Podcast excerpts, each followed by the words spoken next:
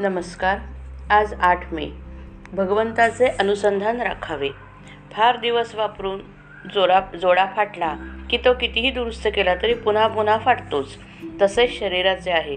शरीर जीर्ण झाल्यावर त्याला काही ना काहीतरी होतच राहते. दुरुस्त केलेल्या जोड्यातला एखादा खेळा जर पायाला टोचू लागला तर मात्र त्याला जपावे लागते. तसे आजारपणामुळे मनाला टोचणी लागली तर जपावे. आणि त्याचा मनावर परिणाम होऊ देऊ नये. आपल्या आजाराचा म्हातारपणाचा आपण फायदा करून घ्यावा. एखादी शहाणी सुगरणबाई ज्याप्रमाणे कोंड्याचा मांडा करते त्याप्रमाणे आपण आपल्या दुखण्यामधून भगवंताचे अनुसंधान टिकवायला शिकले पाहिजे. अनुसंधानात असले की प्रपंचात मजा आहे. अडचणी आणि संकटे यांचीसुद्धा मजा वाटेल. पोहायला येणाऱ्या एखाद्याला नुसतं सरळ पोहायला सांगितले तर आवडणार नाही. तो उड्या मारेल बुड्या मारेल वाकडा तिकडा पोहेल. तसेच भगवंताच्या अनुसंधानात राहिले तर प्रपंचाची मजा वाटेल. कोणतीही गोष्ट एकदा ओळखली की मग तिची नाही भीती वाटत. विषय जोवर ओळखले नाही तोवरच ते आपल्याला त्रास देतात.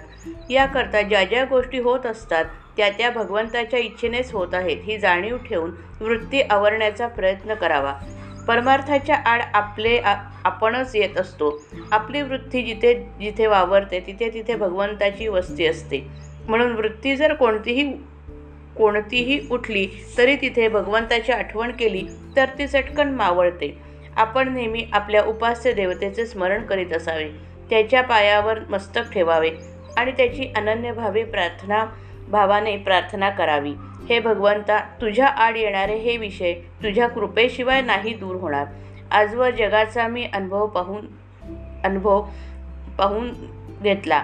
तुझ्या प्राप्तीशिवाय कशातही सुख नाही असे भासू लागले. तरी वृत्ती आड आल्याशिवाय राहत नाही. माझ्या अज्ञानाने मी आज स्वतःच्याच आड येत आहे. तरी तुझी म्हणजे पर्यायाने माझीच ओळख मला पटावी आणि त्यात मी तुला पाहावे. हीच माझ्या जीवितातली शेवटची इच्छा आहे. ही इच्छा तुझ्या कृपेशिवाय पूर्ण होणे शक्य नाही. तरी हे भगवंता माझे मन तुझ्या चरणी राहो असे कर. यापेक्षा मला जगात दुसरे काहीही नको. आता मी तुझा झालो यापुढे जे काही होईल ती तुझीच इच्छा मानून मी राहीन. तुझे नाम घेण्याचा आटोकाट प्रयत्न करेन. तू मला आपला म्हण. वृत्ती स्थिर झाली की त्याच्या मागोमाग समाधान येतेच.